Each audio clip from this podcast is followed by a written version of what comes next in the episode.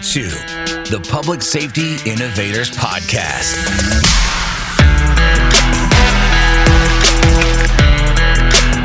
Connecting you with experts and trendsetters who are leading innovation in law enforcement, private security, and personal protection. And now, your host, Adam Wills.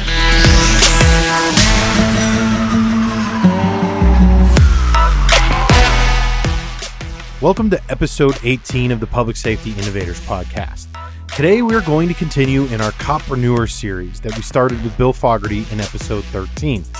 In this episode, we are going to chat with Jason Smith, who is a former LAPD gang officer that started his own Facebook ads agency. Jason has an awesome story that he's going to tell us about his departure from law enforcement after he was greenlit by several gangs. Jason has successfully grown his business, Spotlight Social, to a multi-million-dollar Facebook ads agency. In fact, he recently mentioned to me that his agency managed approximately $2 million in Facebook ad spend just over the Black Friday weekend. Jason is the quintessential coppreneur and proof that you don't need an MBA to be successful at starting your own business post-law enforcement. Jason actually has his own podcast, The Truth About Social Ads, and if you're into heavy metal music, you'll love his show's intro.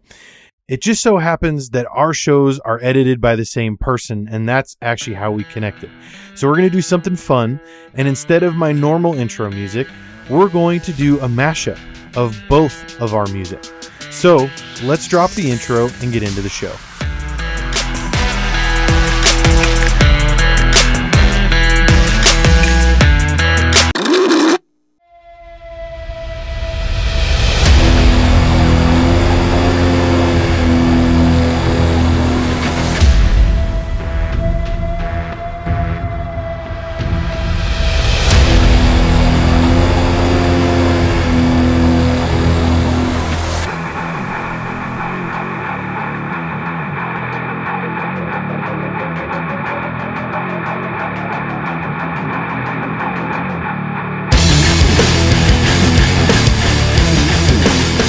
Jason, welcome to the show, man.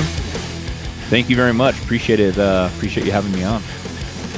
Yeah, this is kind of exciting. We're kind of doing a mashup, if you will, here. Fellow podcaster, what podcast are you the host of?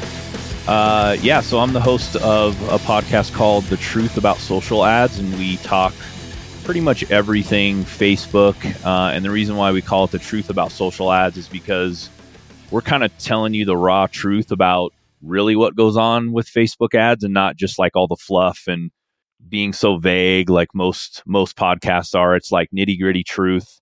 You know, that's kind of how I am anyways. I just kind of tell it how it is. So that's what it's all about. It's pretty cool.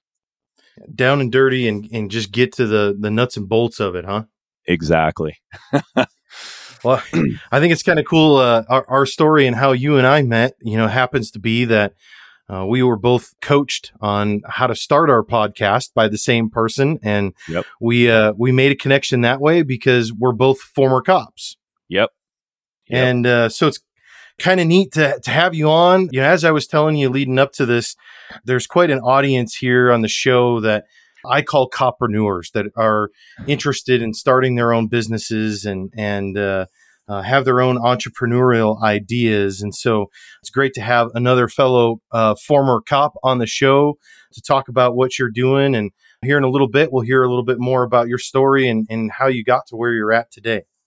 Yeah, awesome. Yeah, when I was a policeman, you know, I always kind of had that entrepreneurial spirit, I guess you could call it, but I didn't really know exactly what to do, which talking to a lot of other law enforcement guys with LAPD, they're like in the same boat. You have a quite a bit of free time to do something else. You just don't really know what to do. So, but yeah, we'll get into all that stuff later. So, yeah, for sure. So you run a Facebook ads agency, and obviously you're solving some problems for people. What are you doing? Yeah, so we run a pretty good Facebook ads agency. What we do is just basically help businesses grow and scale on Facebook, take their business to levels that they never expected to be on Facebook, and we're really good at that. So that's the problem that we solve is A lot of people come to us starting their Facebook ads on their own, or maybe they hired like a lower level agency and they're just not happy with the scalability of what they've done on Facebook. They come to us and say, hey, we really want to get to the next level. We evaluate everything. And if we think we can take them there, then that's what we do. Now, do you think, is it possible for somebody to be as successful at running their own ads as you guys are able to be for them? I mean, there's a lot of people that just kind of try to take it into their own hands. And I try to explain this to people all the time, that there's so much more to running Facebook ads than just clicking the stupid little button that says boost this ad, right? Yeah. And then picking some silly little geographic area. Can you tell us more about what you and as an agency are able to accomplish than what the average person can do on their own? Yeah, for sure. I'll be completely honest, like I am on my podcast. You're not going to get the same results running your own as if we were to take over your ads, right? Like, it's not your full-time job. We do it every day. We have a partner manager at Facebook that helps us stay up with all the new updates. And if you have run Facebook ads in the past, you'll know that it's really hard to keep up with all the changes. I mean, one day to the next, you'll log into Business Manager and the interface looks completely different, right? We have the new Apple update coming up, which is going to be a huge game changer. And we're just lucky that we've grown to the point where we have a resource at Facebook. And literally, I can pick up the phone and call her and say, hey, what's going on here? Or if we have any issues or disapprovals or ad accounts get shut down, like, I go directly to her. She takes it to her powers that be and you know, helps us out. But, you know, on the side of someone running their ads themselves, it's like anything. Like, I used to shoot competitively, and guys would tell me all the time, or ask me like, hey, you know, how are you so good? I'm like, I'm good because I practice every single day. Right? Same thing goes with Facebook, right? Like, shooting is a skill that if you take a break for 6 months, you're going to lose all your skills. You're going to have to build it back up again. You're going to have to learn how to basically learn almost how to shoot over again. Your hands got to get adjusted, eyes and all that stuff. So it's a skill that if you don't do it every day, there's too many variables to keep up with it if you take a break. And like, if I were to go shoot competitively like I did before, I haven't shot competitively in probably 2 years. I'd get hammered, right? I would suck. Facebook's the same way. Like, you can't just buy a course online because, and that's one thing I want to touch on really quick, is there's all these guys out there who say, oh, you know, buy my course for $1,000 and I'll show you how to scale your ads. Bullshit, dude. It's not going to work. Unless you really dive into this course, you spend every single day and you implement exactly what they're saying, which most people don't, you know, it's just not going to work. So buying a course online is not enough. If you really want to get to the next level with Facebook ads, you either have to have a good agency. And if anybody has questions on a good agency here, please reach out to me. I'll let you know. And you don't have to hire me by any means. Get a good agency, someone you trust, and let them do their job. If they know what they're doing, they'll scale you up. And it may be a slow process, but you know, you'll eventually get there. So short answer is, you won't get as good results if I'm running your ads than you would if you're running your ad yourself. But there is some stuff you can do yourself to try to get to the point where at least you can see some sales coming in, or whatever you're doing. And it may not be sales. It could be getting people registered to a webinar. It could be, you know, a live event, whatever you're doing. But yeah, I mean, Facebook ads is complicated. Don't let anybody tell you online, or a buddy or whatever, like, dude, that's easy. It's not easy. If it was, I wouldn't be making the money I'm making, and I wouldn't be where I'm at today. So hope that answers your question. Yeah, it does. I mean, I think you pointed out a couple of really good things there. I mean, first of all, as entrepreneurs, we all have this, our knee-jerk reaction when we start a business is to bootstrap everything, right? So we go, I could build my own website, and I could set up my own sales funnel, and I could do my own email marketing, and I could write my own blog posts, and I can do my own Facebook ads, and that's okay. There's nothing wrong with that. We've talked about that before on this show, that, you know, it's okay to bootstrap. In fact, you have to, like, you have to prove the concept of your business and identify if people actually want what you have to offer first. But at some point, you have to take the recognition that it is more important for you as the leader of your business, the one who's running it, the mastermind behind it, to work on your business, not in your business. Right. And so we talked about this a bit with Bill Fogarty, episode 13, we talked to Bill Fogarty on the show, and he spouted off this list of 7 foundational principles for starting your own business post law enforcement.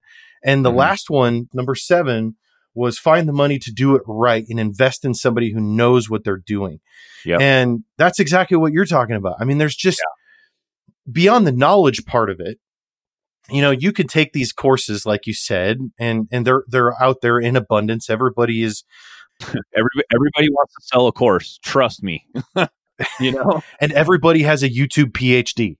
Yeah, exactly. Exactly. Yeah. And so, I mean, those courses are out there, and it's not that the knowledge they're sharing is wrong. It's just that the platform itself of Facebook and Instagram and any of these other social media platforms, it evolves so much over time, and people's buying habits change based upon whatever's going on in the world. Like we've seen this last year, that you need somebody who is constantly immersed in that world of Facebook ads, for example, to be able to give you the best strategy and maximize the amount of money that you're spending on your ad so you can get a higher return. Yep. Yep. Exactly. Yep. Totally. And again, like I don't even have a course that I'm selling. You know what I mean? I've been doing this for a long time, very successful at it, really good at running Facebook ads and Instagram ads and growing businesses and all this stuff. Like if I let you into my business manager and showed you all the clients we have, most people are like, holy crap. And I'm not even out there trying to sell a course like, hey, let me show you how to run Facebook ads, because I know that you're not going to be able to get the same results as I can get you. And also, I do want to point out, and you mentioned something that I kind of want to just elaborate on a little bit, is that try to find, you know, that principle number 7 that you were talking about, try to find somebody that knows what they're doing that you can trust. That's also hard, right? Where do you go? Like, there's all these people, you're getting ads, you're probably getting ads in your newsfeed every day. Hey, this is Joe from so-and-so marketing. Let me help you scale your Facebook ads. Can you really trust that guy? Maybe call him and interview him, you know, get on a phone call with, but it's also very hard to find a good agency. There's a lot of really crappy agencies out there that will charge you $5,000 a month and not do anything for you. And then that makes my job harder, because when you come to me and you say, hey man, you know, I have this agency, I don't think it's working out. Then I get in and I do an audit for you, and I give you like a 30-page audit of what we could be doing better, what we would do is if our agency came on and handled your stuff. And it's not to talk trash about the other agency. I mean, literally, I don't say anything. I go in and do an audit, and people freak out. They're like, holy crap, some of the stuff I didn't even know you could do with Facebook. Why didn't the agency do this for me before? I'm like, look, I don't know why the agency didn't do that for you before. We're here now. And it makes us have to jump through all these hoops and red tape to gain confidence and trust with the client, which they should have been handled correctly in the first place. So it's really hard to find good people sometimes, especially in the agency world where, you know how it is. I mean, I'm sure you've had people come to you and they're like, oh man, this guy totally messed up my funnel. Then you look at it and you're like, holy crap, dude, this is horrible. Oh, yeah. You know? Well, I think the biggest problem in digital marketing in general, right? Whether it's as a marketing strategist and web designer, fulfillment agency like I am, or doing Facebook ads, is that it's also one of the benefits. So it's a double-edged sword here, but the internet allows us to connect with people all over the place, but it also allows us to be a little bit less than honest about how we fulfill things. So what I mean by that is, it's not just Facebook ads agencies. There are a lot of what I would call shadow agencies out there, which they're essentially acting as a broker. It's just somebody saying, I'm a Facebook ads agency, but really all they are is a salesperson, and they're just passing you off to actually be managed by somebody else. Yeah, and they're just paying a third party to actually run the ads while they're doing client work, you know, like I'll deal with the customer. Hey dude, you're in the Philippines, you run the ads, you know what I mean? And it's not going to work. So. Yeah. And I'm not opposed to outsourcing some forms of work as a general statement. It's just with the Facebook ads world, especially there's a lot of people out there that would claim to be gurus in the Facebook ad space that really have no idea what they're doing. They just know how to sell. Yeah, for sure. They know how to talk on it. I mean, dude, I I'm never even on videos saying, hey guys, I'm a Facebook ad expert, you should listen to me. You know, when I hear that and I'm just like, oh dude, you know, it just makes me laugh. So, yeah. And I think the value in hiring the right person or agency to run your ads, often what I hear from my clients, I mean, I don't manage Facebook ads. You know that, because I've called you to talk about referrals before. Yep. It's just not something I hate social media. I'm just going to be honest. I'm terrible at it myself. I need to hire a social media manager of my own because I don't do anything with it, and I really need to.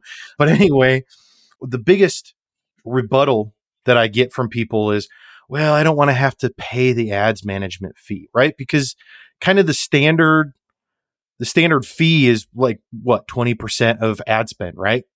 Typically. Yeah, it kind of depends. Yeah, I mean, it really depends on how much you're spending, because we couldn't, like, if you're only spending, let's say $3,000 a month, like I can't come in and say, hey, our minimum fee is $2,500, and then guess what? It's going to be another 10% of ad spend. Like realistically, I can't do that to people. If you're spending, I would say between $50 to $100 a month on ad spend, then a smart agency would come in and say, okay, you know what? Let's work out a deal where we charge you a minimum and then a percentage of ad spend. But normally what we do is when we start out with clients is we start out at a 3-month retainer, no percentage of ad spend, just to kind of prove that we know what we're doing.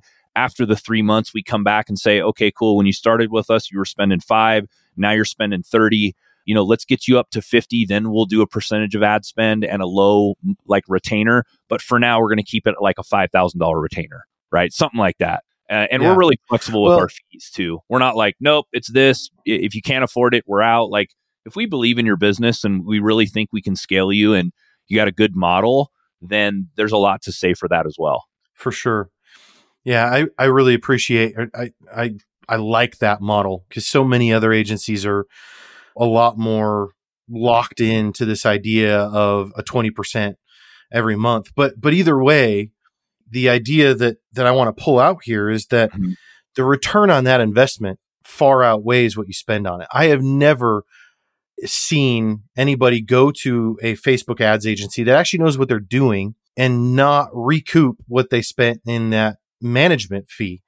What the question really comes down to is whether the person can afford the amount of ad spend that is necessary in order to see success. Yep. So I feel like that's a more important metric than people getting hung up on this idea of, well, what am I going to have to pay for management? Right. That is completely irrelevant, because if you go with the right ads agency, whatever you pay for management you're going to earn it back. It's not even a thing. It's just a question of, do you have the capital to be able to invest each month in the amount of ad spend that is necessary in order to be successful? So what typically is that? And I know there's a lot of variables to that, like the industry type and what the product is, or whether it's a physical product or a service and all these other things. But typically, what do you see? Like, where's the bottom? Like, you know, you have to spend at least this in order to see some success. And is there a point where you get to where you say, this is the golden spot to hit right here? If you hit 30,000 or more a month in ad spend, you're just going to fart rainbows, right? Yeah. I mean, there's a few ways to look at this. And I get this question all the time when either newer businesses are starting up or, you know, people want to scale, like, hey, Jason, how much should we spend? Well, and it really depends on your product. So let's say you have a physical product, or let's say you have a digital product. I don't care, right? But let's say your digital product that you want to sell is $1,000 program. And you come to me and say, well, Jason, all I can afford to spend on Facebook the first 30 days is $2,000. And I'll say, well, then I'm probably not going to be able to do anything for you, because let me tell you why. If you're expecting someone to pay $1,000 for your product, and you can only spend $2,000 on Facebook ads, we have a big problem here. And the reason why is because normally on Facebook, what you need to do is say, okay, it cost me $1,000. A customer is going to buy my product for $1,000. And normally what we say is whatever it costs the customer to acquire your product, spend 3 times that, right? And why I say that is because if your product costs $1,000 and it's a digital product and you have zero margin, it's all profit, then you could probably spend upwards to $300 to acquire a customer. And so just imagine if it costs you $300, but they buy $1,000 product, that's still a really good return on your investment. And you see these ads out there, oh, I can get you $5 leads. Dude, that's bullshit. You know, you can't just tell somebody blanket, hey, I can get you $5 leads or $3 leads. Dude, every product is different. I'll tell you right now, if you're selling a product that's $1,000, there is no way any ad agency can get you a lead for $5. It's going to be more like $100. So you have to think about your business, what you're doing, your final product price point, and then we put, if your product costs $1,000, then technically you should be spending between $3,000 to $6,000 your first 30 days to really give Facebook enough bandwidth to go out there and find the right person that's going to buy your product for $1,000. And that's what I tell people. And then they kind of freak out, but then they look at it logically on paper and they say, okay, yeah, that makes sense. Because if I expect somebody to buy $1,000 product of mine, I got to be spending more than $1,000 a month to acquire those purchases. Now, the other thing too is we can't guarantee that someone's going to buy your product, right? If we've never run ads for you, you don't have a proven sales funnel, you don't have purchases already underway, you know, and it also depends on, okay, how many purchases do you need just to cover like my fee, your Facebook ad spend, and like your business costs. And so we re-engineer everything and work backwards instead of forwards, because that really gives us some solid numbers. So then we could say, okay, realistically, and we're very good about setting realistic expectations for our clients. It's not these overinflated numbers where it's like, oh, I want to sell 100 this month. Like, dude, relax. Like, this is your first month, you know, like, let's do it slowly here. So realistically, and that's why I ask questions like, how much do you need to make in purchases of this $1,000 program to cover your costs, cover my costs, and like maybe some of your business expenses, maybe your VA or something like that, right? Okay, I need 10. So you need to sell 10 courses in your first 30 days, which is $10,000 to kind of cover all your costs. Yes. Okay, that's what we're shooting for. Okay, well, how much do we need to spend to get those? Well, if we want to sell 10 courses, we're probably going to have to spend between $5,000 and $7,000 your first month. Now, the other costs, of course, there's my costs and all this stuff, but that's kind of how it all works out. Is you gotta think about how much your price point is, what people are buying your product for, how much you need in revenue to cover. And again, we're not talking about making money and selling 100 courses the first month. Now, if we sell 50 the first month and you make $50K, awesome. Like, that's where we want to be, right? But I want to set realistic expectations for clients right when they start, because if you don't, trust me, dude, it's blown up in my face before. I've learned over the years not to do that, because if the client comes and says, oh, I want to sell 100 courses this month. Okay, have you sold any before? No, but I know I can do it. Okay, how do you know though? Does your landing page convert? Well, I don't know. So it's all a learning process, right? It's like, I mean, you know that, right? It's like you can't just, right, when you start running traffic to a landing page, you have a really good feeling this is going to convert. You deploy tactics that you know are proven and all that good stuff. But do you really know if it's going to convert? No, until you start running traffic. Then you tweak from there, right? And that's what we do at the agency. We test hundreds of different ads monthly, you know, for clients, and come out with the winners, scale up the winners, turn off the losers, and that's how you scale. I mean, I'm making it sound a lot easier than really what it is, but essentially that's what it is. You know, well, truthfully, what it comes down to and what people have to understand really about anything in the digital marketing space, but specifically Facebook ads for sure, it's a long game. It's not, yep, there's no instant magical solution that is going to just work. And you're going to see in 30 days, you're like, oh my gosh, it's amazing. And it's the same thing with like SEO, or like you've mentioned, running a sales funnel. It's mm-hmm. the same. It's a long game. You know, you've got to invest that money up front and just be consistent with it. We have an SEO service that we run in house here, and you'll love this. It's called Breacher SEO. Breacher as in like the first guy through the door, right? Yep. So Breacher SEO and the whole concept is it's competitor conquesting, where we research keywords that your competitors are ranking for, and then we just attack them and try to steal their traffic. And so anyway, that whole thing, I tell everybody when they start on that, I say, listen, you've got to give this at least 3 to 4 months before you're going to start seeing anything. And it's hard, you know, it's a big investment like it is with Facebook ads. You know, I get people that are like, they're a month and a half or 2 months in. They're like, why am I not seeing anything yet? I'm like, just give it time, right? Yeah. Right. And then usually by month 5 or 6, they're calling me up and saying, can you turn the dial down a little bit? I can't keep up with all the phone calls, right? And so it's the same idea. It's just a long game. You've got to be patient. You've got to be consistent. You've got to stick with it. Yeah. And it's hard. You know, it's hard to wait.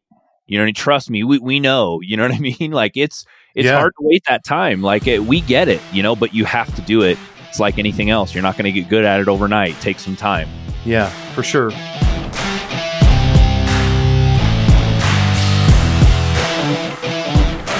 Here we are with Chapter 6 of the Marketing Minute. Tips to help you start your own business post-law enforcement or grow your existing business.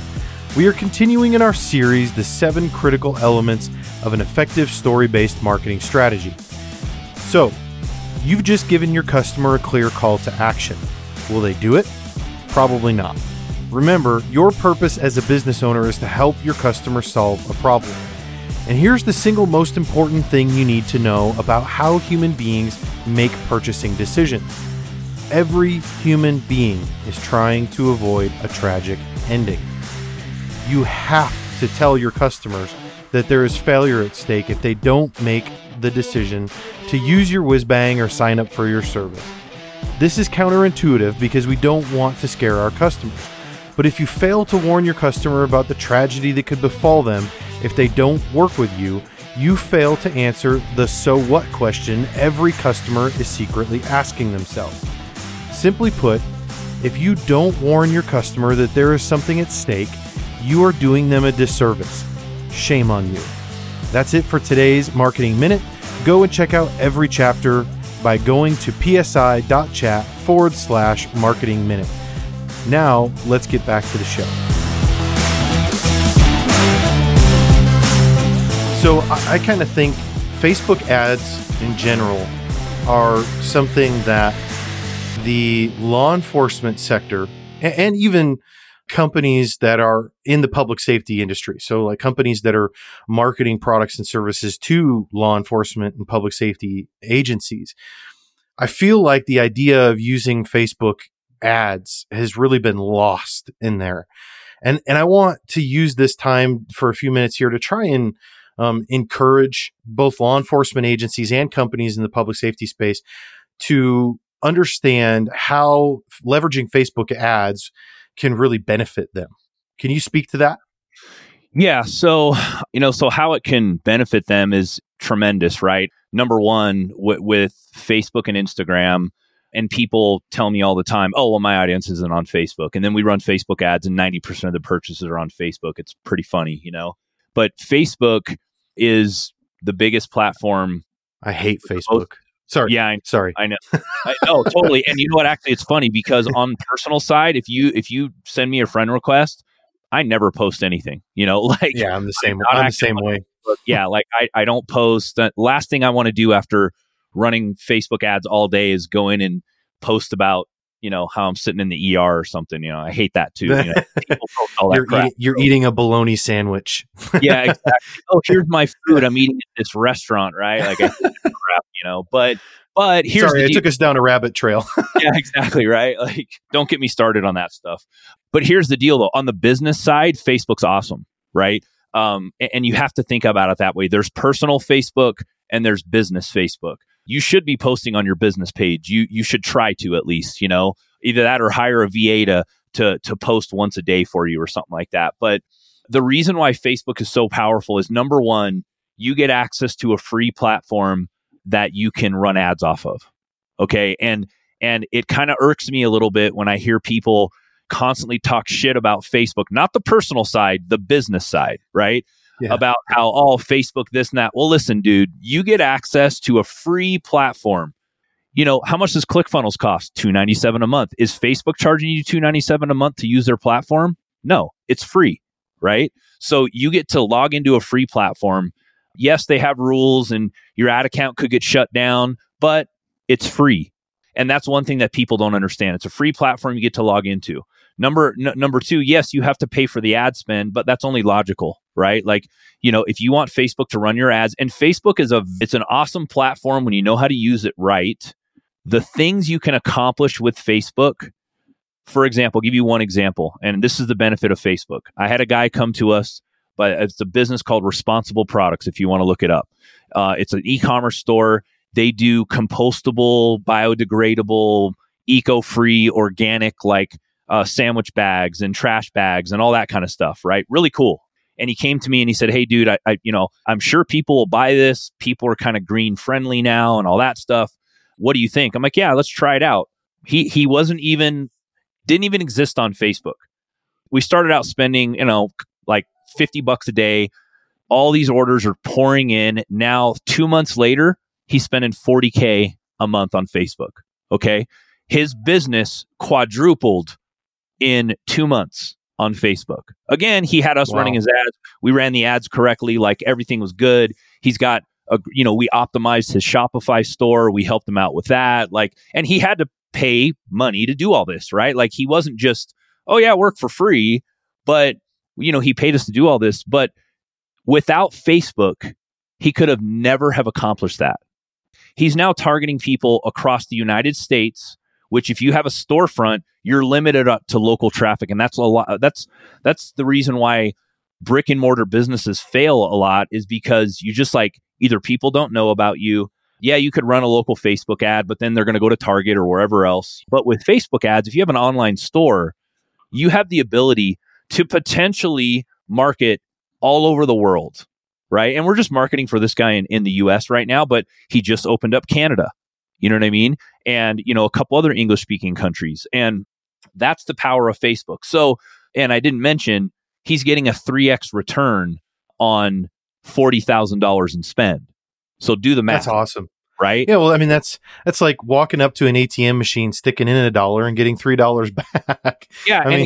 Again, like, he had to put in a lot of money to get this going. He had to build a Shopify store. He paid us to do that. Right. Like, we optimized it for conversions. And of course, he's paying us now. And it's funny because he's like, "Holy crap, I went from paying your guys minimum fee to almost doubling my fee in 2 months because of how much I'm spending."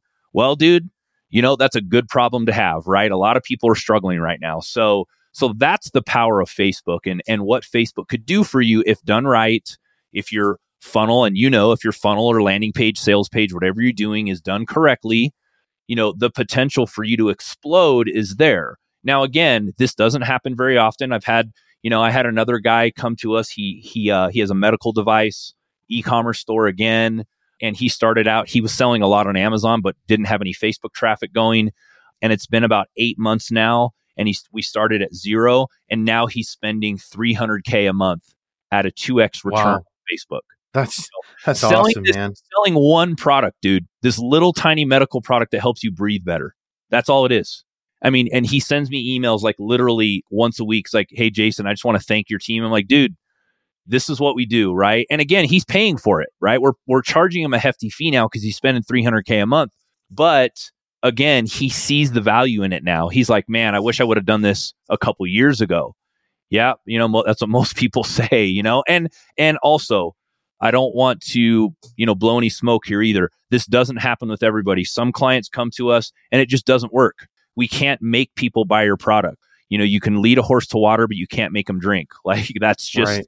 That's the old analogy, and if we think it's a great product, all this stuff, but people just don't want it. And sometimes we have to be the ones to step up and say, "Hey, dude, you know what? Like, I don't want to keep taking your money. Sales aren't coming in. Maybe we need to figure this out. Maybe you need to move on," and we've done that several times. So it doesn't happen like this with everybody, but the majority of the time, I would say that probably only happens about 10 to 20% of the time. 70, 80% of the time, we're getting really good results for clients. So awesome. Yeah. Well, I'm gonna open a story loop here a little bit, Jason, for the audience, because coming up on another show here soon, another episode, I'm gonna actually be talking to, and I don't want to say the name of the law enforcement agency yet, because I just want that to be a surprise. But I'm going to be having actually a group of guys from a law enforcement agency. We'll say it's a Midwest law enforcement agency who has successfully used Facebook ads in order to reduce gun crimes in their city. Cool. And recover stolen firearms. So that's going to be kind of a connection to this episode that's coming up, and how specifically you law enforcement agencies can leverage Facebook ads. Because I know it's kind of a strange concept to think of spending taxpayer dollars on Facebook ads. But if you can demonstrate a return on that investment that shows crime going down and crimes being solved, hey, that's a good investment of taxpayer dollars as far as I'm concerned. Awesome. So yeah, we're going to come back to that. But hey, right now, Jason, I know you've got a meeting coming up here actually with Facebook, and I want to be respectful of your time, but we've got some more important stuff we got to talk about here real quick before you go, because again, the whole idea here is that you yourself are a copreneur. And I want you to share with everybody a bit about your story and your journey in law enforcement, how you started in law enforcement, and then ultimately how you came to transition from an LA gang cop to now the CEO of a multi-million-dollar Facebook ads agency. So tell us your origin story. Gosh, crazy to think that, you know, I really felt like I was stuck in my law enforcement career. But anyways, yeah, so I was an LAPD officer for almost 14 years. And gosh, this was totally a fluke deal, which, you know, kind of happens a lot to a lot of entrepreneurs. You see a door open and you kind of jump through it and see what happens. But, you know, I'll be honest, I was sick of the politics at LAPD. I was, you know, I was getting benched for being out there chasing gang members and getting guns off the street and cleaning up neighborhoods and, you know, all that stuff. And I was just couldn't trust a lot of people in the police department. It seemed like all they wanted to do was promote, and you know that story, right? Yeah. I had a really heavy jacket. You know, my personnel file was probably, you know, 200 pages thick. And, you know, because, you know, I've been in shootings, I've, you know, been shot at, I've done everything, right? And I don't want to sound like the typical guy, and I don't want other law enforcement officers to be like, oh yeah, whatever. But I did work in one of the most violent cities in Los Angeles. And I worked in Watts, South LA. I worked in East LA, Boyle Heights area. And those were very violent areas where, you know, in 6 square miles, we had 200 homicides a year in 6 square miles. Okay. So that'll give you the level of violence that we were dealing with. And when I was a policeman there in LAPD, it was probably at its worst. And I did everything, you know, narcotics. I worked our specialized metro unit. I didn't get to SWAT because my personnel file was, you know, 10 pages thick, which actually I thought being a SWAT copper, that's what you wanted. But I guess LAPD didn't think that way. So, and I've been in shootings and, you know, I thought I was perfectly qualified to go to SWAT. And, but I was slowly looking for something or a kind of a way out. I just didn't know where. I didn't want to be one of those guys that was like stuck, retire at 25 years. And I'll be honest too, like LAPD's retirement's not that good. Like most guys have to work after their... Yeah, I've heard that. Yeah, like it's not very good. NYPD is that way too, I hear. Yeah, yeah, it's super weird, right? You would think that these huge agencies with 10,000 officers would have the most money. And I mean, dude, we get, you know, LAPD is known for their training and how tactical LAPD is. And I was involved in stressful situations every single, you know, I was drawing my weapon probably 20 times a night, you know, to be realistic. And what I did, I loved chasing gang members. Like, you know, that's what I did. And inherently, if you do that, you're going to get into really bad situations. And I did. The kind of the final straw for me was there was a couple gangs in LA, a couple of, you know, 100-year-old gangs in LA and projects and all that stuff where I was, you know, working my butt off, gang injunctions, all kinds of stuff going on there. I had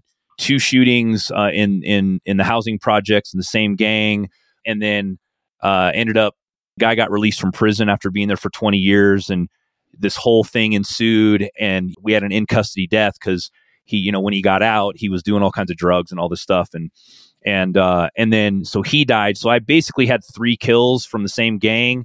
And the gang, of course, they didn't like that very much. So, you know, they greenlit me. My letter went up to Pelican Bay to a high security prison and where the Mexican Mafia runs everything. And My name was on a letter saying, hey, we want to kill this guy. And then I kind of took a step back and I was like, okay, after four informants were coming forward saying, hey, dude, you got to get this guy out. They're going to kill him. They already have a plan. They're going to ambush him getting on the freeway. He knows where he knows what freeway he takes home. He knows where they live. He's got two kids. He knows what he drives. Like, so for a gang to go to that length to find out all this information about me and to want me dead, I was out there beating the streets pretty good, right? So that was kind of the point where I'm like, okay, I'm getting paid what, $80,000 a year, never home. Nickels. Yeah, dude, like it's ridiculous. You know what I mean? And I'm getting paid all the, hardly any money. I never see my family. I'm a gang expert testifying in gang trials, 3 times a week. I'm working sometimes 24, 30 hours straight because it's so busy in Los Angeles. I was divorced, and it's probably because I was never home. And it's a hard life, right? I just took a step back and I'm like, and now supposedly this gang wants me dead and all this stuff. And, all these gangs have join rivalries because you got cousins who are part of Hazard, and then my other cousin's part of Lincoln Heights, and all these other gangs, and they're joining forces now to make sure that I basically don't come back one day. I'm like, okay, what the hell am I doing here? And I think that story resonates with a lot of people that are listening to this show. It resonates with me. There's a lot of correlation there in our stories. Yeah, for sure. And so I was looking for something, and lo and behold, one of my buddies who wasn't a law enforcement officer, he actually was selling some supplements, said, hey, this is when Facebook ads had first came out. And he said, hey, dude, I heard about Facebook ads, and, just being a buddy, on my days off. And actually I was assigned home at the time, cause this gang was after me. So they assigned me home. And so I was just had nothing to do. So I ended up just help him out with some Facebook ads. And lo and behold, sales started rolling in from Facebook ads. And I was like, oh man, this maybe we could actually do something here, right? So then I ended up searching up some courses. I actually ended up spending $15,000 on a really high level Facebook certification course where you actually get to go to Facebook and train a little bit there, and you have to pass a test and all this stuff. And I ended up passing the test, and I found out that you got agency owners making $30,000, $40,000, $50,000 a month. And I was like, wait, what? I'm making $4,000 a month, And I couldn't believe it was possible. And they're like, dude, I work from home. I'm virtual. All my employees are virtual. I'm like, nah, man, this is too good to be true. But once I got into it more, I realized that, man, you could actually do it. And to make a long story short, I ended up starting the agency, and I was making $10,000 a month before I quit the police department. I literally, once that $10,000 a month was coming in, I literally walked in with my resignation, threw it on the desk, and I'm like, I'm freaking out of here. And my watch commander at the time was like, wait, hold on. You're kidding me, right? Cause I was a pretty decent copper. I loved what I did and I was good at it. And they were totally floored that I was quitting. And I kept it all a secret. I didn't tell any of the other guys that I was doing a Facebook thing or whatever, because they wouldn't have cared, or they've been like, yeah, dude, whatever, And yeah, that's how it all started and worked out. And then months later, I was up to about 30K in revenue. I couldn't believe it. Living a lifestyle that I never thought possible. And I tell you what, if I wouldn't have quit, I'd still be making pennies, and I wouldn't be where I'm at today. So I'm truly grateful for that. Yeah, that's an awesome story. There was a part of your story that you shared on your podcast when I was listening to it about how you went to that high level course you were talking about. Yeah. And for everybody else that's listening, because they obviously can't see you right now, Jason is all tatted up, covered in tattoos, beard, the whole 9 yards, right? And you were talking about how you walked into this class and you immediately were like, I don't think I'm in the right place. You felt out of place. Totally. And that story really resonated with me, because I think we all kind of go through that in this transition when we leave law enforcement. We're just so used to the type of camaraderie and brotherhood, sisterhood, whatever, that we have in law enforcement, that when we step out into the private sector, we're like, man, this feels weird. Yeah. And so when I left my law enforcement career and decided to go full-time into my marketing agency, one of the very first things I did, within a couple of months of being done with my law enforcement career, I went to the Denver Digital Summit. Oh. And I mean, there are thousands and thousands of people there, marketers and web designers, whatever. And I felt so out of place. I'm like, these are not my people. Right. These are people are weird. Yeah. Right. Yeah. And I'm like, do they look at me and realize that I'm out of place too? Or is it just, I mean, it was the strangest thing ever, man. But I got to tell you what, you know, it's just one of those things you got to stick with and put your stake in the ground, mark out your territory and say, you know what, this is me. Because ultimately, even though I would say I still stick out like a sore thumb in my industry, that has really benefited me because now I have become a go-to to companies that are working with public safety, private security, law enforcement, because they look at me and they're like, there's no other marketer that I know of that has the background like you do in public safety. And specifically as an administrator, you know what we need to say to market to our audience. And so it's really helped me carve out a niche. And so, yeah, I might not be part of that same crowd necessarily, but it's benefited me. Yeah, for sure. Yeah, absolutely. And you know what? When I said that too on my podcast, it was true. Like here I am in Dickies and a freaking flannel, long hair down to my shoulders. My beard's like halfway down to my chest. And it's hilarious because I had my flannel on, but my knuckles are also tatted. So like, people are looking at me going, where the hell, like, is this dude going to like the marijuana convention or what, you know? But I will say that at the end, cause it was a 7-day training, super intense and all this stuff. There's like 4 guys that I still talk to pretty much daily from that training. So although we look different, we act different, we're totally different people. They cannot relate to me being in shootings, chasing gang members and doing all this stuff, but that doesn't matter. Right? What matters is they're great guys. They taught me everything I need to know here. They were the first ones to be like, hey, dude, do you need a client? Yeah, I do actually. Okay, here you go. And that's what I needed, at the time. And I'll forever be grateful for some of the guys in that group that taught me about business. And, dude, cops don't know anything about business. Like, you know what I mean? Like, right. And I say it to this day, even to my team, like, on calls, I'm like, dude, I'm just a dumb cop. You guys dumb it down for me, And they laugh. And it's okay to be that way, right? So anybody listening to this podcast, any law enforcement officer, I want you to know that you're not stuck in your career as a law enforcement officer. There's plenty of there's plenty of opportunities out there. Shoot, I almost did 14 years, right? Like you would think after 14, I'd just be like, oh, dude, I got a few more for 20. And then 25, I'll go and drop. I'll make a bunch of money in my retirement. But I didn't, right? And I'm so glad that I didn't, because I would actually be about 21 years on the job right now, I think, but probably a little more. And I'd probably be miserable, working inside somewhere because I'd probably be in trouble. You might be dead. Yeah, that's the other thing too. Man, I could go on for stories. I mean, actually, there was a crackhead that I gave a break to one time on the street there in Boyle Heights, and she saved my life one time. Some gangsters were waiting for me to come into a bar that I always went into every night. They stiffed in a call. They were waiting for me on the door with an AK-47. They were going to blast me coming through the door, and she saved my life, right, one night. Uh-huh. And again, it's like this accumulation of things, and my wife was like, dude, you're going to die out there. You know that, right? Like one of these times, someone's going to catch you slipping.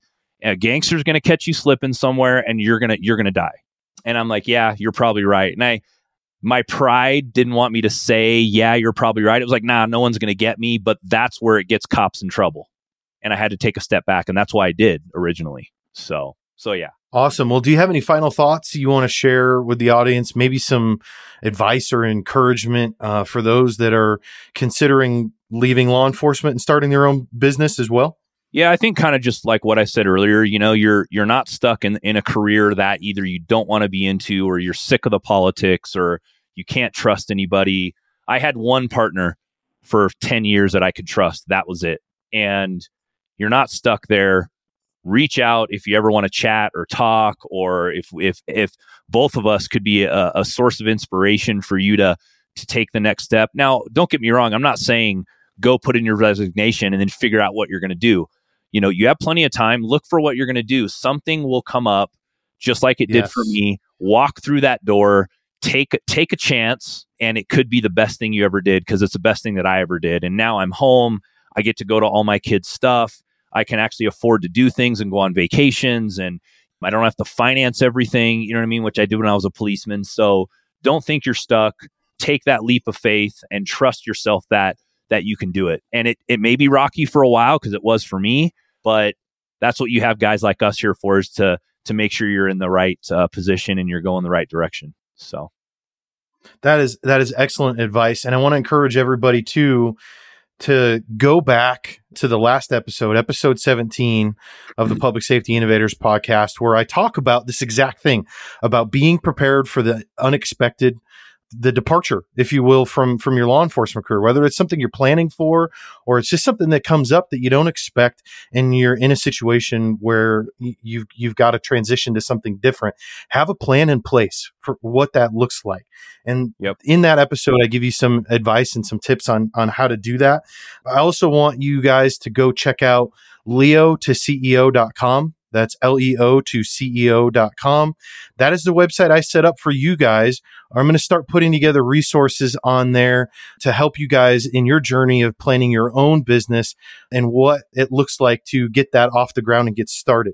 I also want to give a shout out real quick to James Healy, who is the one that helped Jason and I both set up our podcasts and edits our podcast for us. So if you're listening to this, or, you know, Jason's podcast, and you're like, hey man, this sounds great. Like, you know, this high level production. I actually had somebody tell me that the other day, that the production on the show is high level. That's all James, man. James is phenomenal.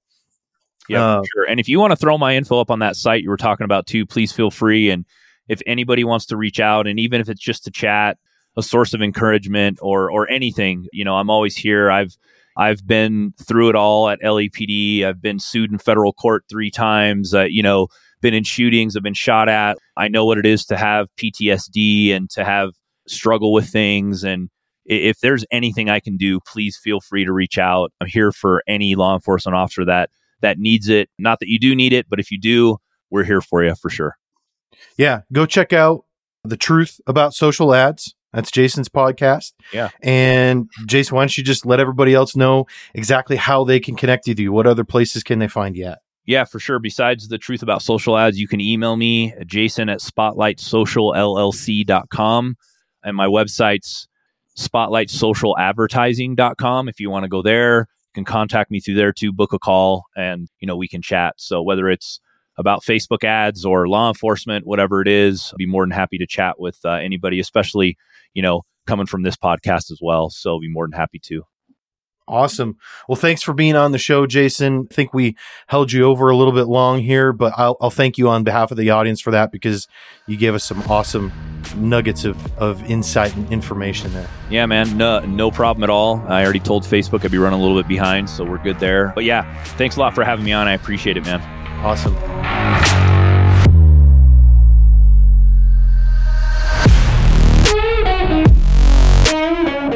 Hey everybody, thanks for checking out this episode of Public Safety Innovators Podcast. I hope you enjoyed the show. Please head over to my website at publicsafetyinnovatorspodcast.com or simply psi.chat, where you can check out episode notes and other episodes from the show. While you're there, you can subscribe to the show on Apple Podcasts, Google Podcasts, Spotify, or really anywhere else that you prefer to listen to podcasts.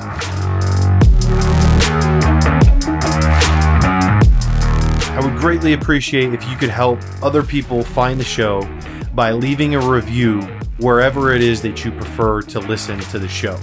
I'd love to hear from you if you have feedback about the show, a suggestion on a guest, or maybe you're a public safety innovator yourself and would like to be a guest on the show. Please head over to my contact page on the website and you can submit that information there, or just email me at adam@psi.chat. All right, I'll catch you on the next episode.